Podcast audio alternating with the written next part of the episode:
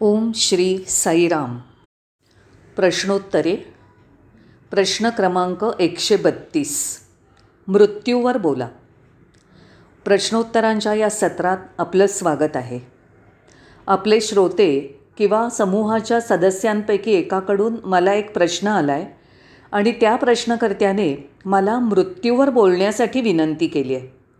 हे जरी धक्कादायक नसलं तरी पण फार आश्चर्यजनक आहे. जो मृत्यू खरोखरच भीतीदायक अंगावर काटा आणणारा घाबरवून टाकणारा आहे. तसंच ज्याच्यापासनं आपण पळून जाण्याची इच्छा करतो आणि ज्याला आपण अपवित्र समजतो. ठीक आहे मी त्या प्रश्नावर टिप्पणी करणारच आहे. मी या प्रश्नाला सहजपणे सोडून देऊ शकत नाही. कारण प्रश्नकर्त्याला त्या विषयात अभिरुची असावी म्हणून या मृत्यूच्या पैलूवर मला काही मुद्द्यांवर बोलू द्या. गुरु काय करतात? तर ते मृत्यूबाबत कोणतीही सांत्वना देत नाहीत कुठलीच नाही. किंबहुना ते तुम्हाला मृत्यूबद्दल केवळ सत्य सांगतील. ते सांगतील की मृत्यू हा जीवना इतकाच सत्य आहे. म्हणून आपल्याला सुद्धा मान्य करावंच लागेल की मृत्यू हा जीवना इतकाच सत्य आहे. असो तर जीवनाला आंतरिक मूल्य आहे. जेव्हा व्यक्तीचं शरीर दुःखाने किंवा अर्धांगवायूने ग्रस्त असतं आणि संपूर्ण जीवन दुस्सह आणि निरुपयोगी होतं. त्यावेळेला ती व्यक्ती मानसिकरित्या असंतुलित होऊ शकते. तरी पण मनुष्याला जीवन जगण्याची इच्छा असते. याबाबतीत सूक्ष्म विश्लेषण केलं की असं दिसतं की जीवन आणि मृत्यू हे एकाच ऊर्जेचे दोन पैलू आहेत. मृत्यूकडे वाटचाल होण्यासाठी आपण आजारी पडू शकतो. त्या आजारपणाला आपल्याला समजून घ्यावं लागेल आणि त्याच माध्यमातनं आपल्याला जावं लागेल. आपल्या आजाराचे आपण साक्षी व्हावं अशी तत्त्वज्ञानांची सुद्धा इच्छा असते. त्या आजाराचं आपल्याला निरीक्षण करायचं आहे आणि जेव्हा तुम्ही त्या आजाराचे साक्षीदार होता तेव्हा तत्त्वज्ञानी म्हणतात काय घडलं? तुम्हाला जाणीव होईल की मृत्यू हे एक महान अलौकिक तेज असू शकतं आणि तो तुम्हाला जीवनाच्या उच्च बिंदूवर नेईल.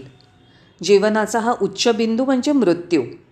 आणि जेव्हा केव्हा मृत्यूबाबत काहीतरी उल्लेख केला जातो तेव्हा लोक मृत्यूला नाकारतात आणि अशांत होतात.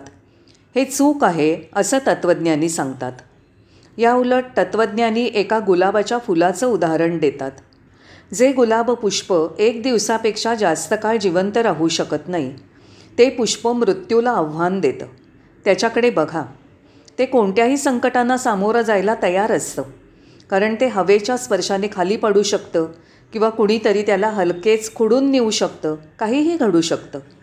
गुलाब पुष्प टवटवीत असताना आपलं मस्तक अशा रीतीने डोलावतं की जणू काही ते पुष्प सूर्यचंद्रासोबत संभाषण करतं आहे आकाशातल्या मेघांकडे बघतंय आणि सदैव आनंदी असतं. त्याला जीवन जगण्याची तीव्र इच्छा असते आणि ते पुष्प आनंद अनुभवतं. ते जीवनाला घट्ट धरून राहत नाही. कारण त्याला सायंकाळपर्यंत किंवा त्या वेळेनुसार नाहीसं व्हावं लागतं. सगळीकडे असुरक्षितता असतानासुद्धा गुलाब पुष्प मृत्यूला आव्हान देतं. म्हणून आम्हाला गुलाब पुष्पाचं उदाहरण अनुसरण्यासाठी सांगितलं गेलं आहे ते मृत्यूला आव्हान देतं तसंच मृत्यूला सदैव तयार असतं. जिवंत असेपर्यंत ते टवटवीत राहतं. जरी सर्वत्र असुरक्षितता असली तरी आनंदी असतं. वास्तविक आपलं जीवनसुद्धा असुरक्षिततेनेच युक्त आहे. तरी पण आपले दैवी गुरु आपल्याला जीवनातील सौंदर्याची जाणीव करून देण्यासाठी आहेत जेणेकरून आपण आपलं जीवन फरफटत नेऊ नये आणि आपण जीवनात सर्व जोखीमांना संकटांना आणि असुरक्षिततेला सामोरं जाण्यासाठी तयार असलं पाहिजे. तसंच आपण अधिक संवेदनाशील असण्यासाठी गुरु आपल्याला शिक्षण देतील. एकदा का आपण उद्याची काळजी करणं सोडलं तर ते एक आव्हान आहे साहस आहे. आपण जसा विचार करतो तसा मृत्यू भयानक नाही. मुद्दा असा आहे की आपण जर प्रेम करू शकतो तर हा दिवससुद्धा आपण जगू शकतो. जर प्रेम करू शकतो तरच हा दिवस जगला जाऊ शकतो. पुन्हा अधिक काय आवश्यक आहे? जोपर्यंत आपल्याला कायम टिकणारं स्थान प्राप्त होत नाही तोपर्यंत आपण बेघर असू. कायम टिकणारं म्हणजे दैवी. दिव्यत्व हे आपलं घर आहे. जोपर्यंत ते आपल्याला गवसत नाही तोपर्यंत आपल्या जीवनाचा पूर्णपणे उपयोग होणार नाही. त्यानंतर आपण अधिक संतोषजनक अधिक आनंदाचं संवर्धक तसंच आनंदी अवस्थेत असलं पाहिजे. चला तर मृत्यूबाबत फार जास्त काळजी करू नका असंच सांगितलं गेलं आहे आणि खरं सांगायचं तर मृत्यू तुमचं दार ठोठवील आणि वेदांती किंवा तत्त्वज्ञानी म्हणतील की ही एक महान संधी आहे. भगवान बाबा म्हणतात झुडपाच्या मागे लपून बसलेल्या वाघासारखा मृत्यू हा तुमच्यावर झेप घेण्यासाठी तयारीत असतो. मृत्यू हा त्या छायाचित्रकाराप्रमाणे आहे. जो तुम्हाला सावधान कृपया स्मित करा असं काहीही न सांगता त्याचा कॅमेरा क्लिक करतो.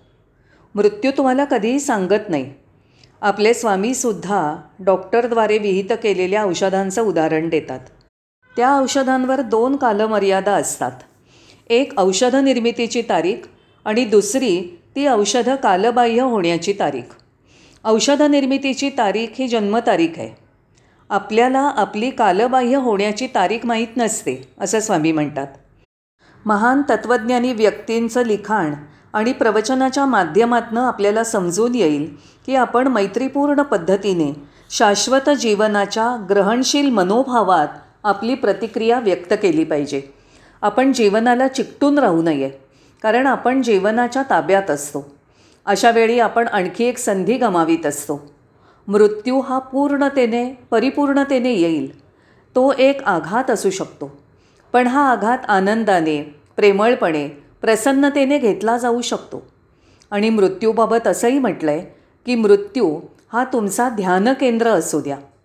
भगवद्गीता आणि उपनिषदांसारखे शास्त्रग्रंथ सांगतात की मृत्यू हा अजिबात नसतोच. मृत्यू अजिबात नाही कारण मृत्यू ही केवळ एक घटना आहे एक बदल आहे. भगवद्गीता उदाहरणादाखल म्हणते की मृत्यू हा जीवनाचा पोशाख आहे असं स्वामी वारंवार उद्धृत करतात. जसा आपण पोशाख बदलतो तसंच आपण शरीर बदलतो. आणि नवीन शरीर धारण करतो. भगवद्गीतेच्या सांख्ययोग या दुसऱ्या अध्यायात भगवान बाबांनी हेच स्पष्टपणे सांगितलं आहे अशी अनेक उदाहरणं दिलेली आहेत. त्यापैकी काही उदाहरणं देतो आहे. समुद्रकिनाऱ्यावर गेलं की तिथे तुम्हाला सागराच्या लाटा किनाऱ्याकडे समोरून येताना दिसतील. सागरजलातूनच लाटा उद्भवतात आणि उंच पातळीवर येऊन खाली जलस्तरावर लुप्त होतात. ओ ती लाट उंच स्तरावर येऊन खाली येते. सागरजलातनं लाट वर येणं म्हणजे जन्म आणि लाट परत जलात लुप्त होणं म्हणजे मृत्यू. परंतु खरा मुद्दा हा आहे की समुद्रजलातून लाट वर येते आणि समुद्रजलातच ती विलीन होते. लाट सागरातच उद्भवते आणि सागरातच लुप्त होते. पण सागर तसाच कायम असतो. लाटा ह्या केवळ नाम आणि रूप आहेत. त्या निर्माण होतात उंच पातळीवर जातात आणि परत समुद्र जलात विलीन होतात. अशा प्रकारे लाटा जन्मतात आणि मृत्यू पावतात. पण सागर कायम असतो. अशाच प्रकारे जीवनरूपी सागर कायम आहे. शरीर हे लाटांप्रमाणे आहे. ही लाट समुद्र जलातनं उद्भवते. ती आशीर्वचित असून शक्य असेल तेवढं उद्दिष्ट साध्य करते आणि लाटेप्रमाणे शरीरही नाहीसं होतं. हे एक उदाहरण झालं.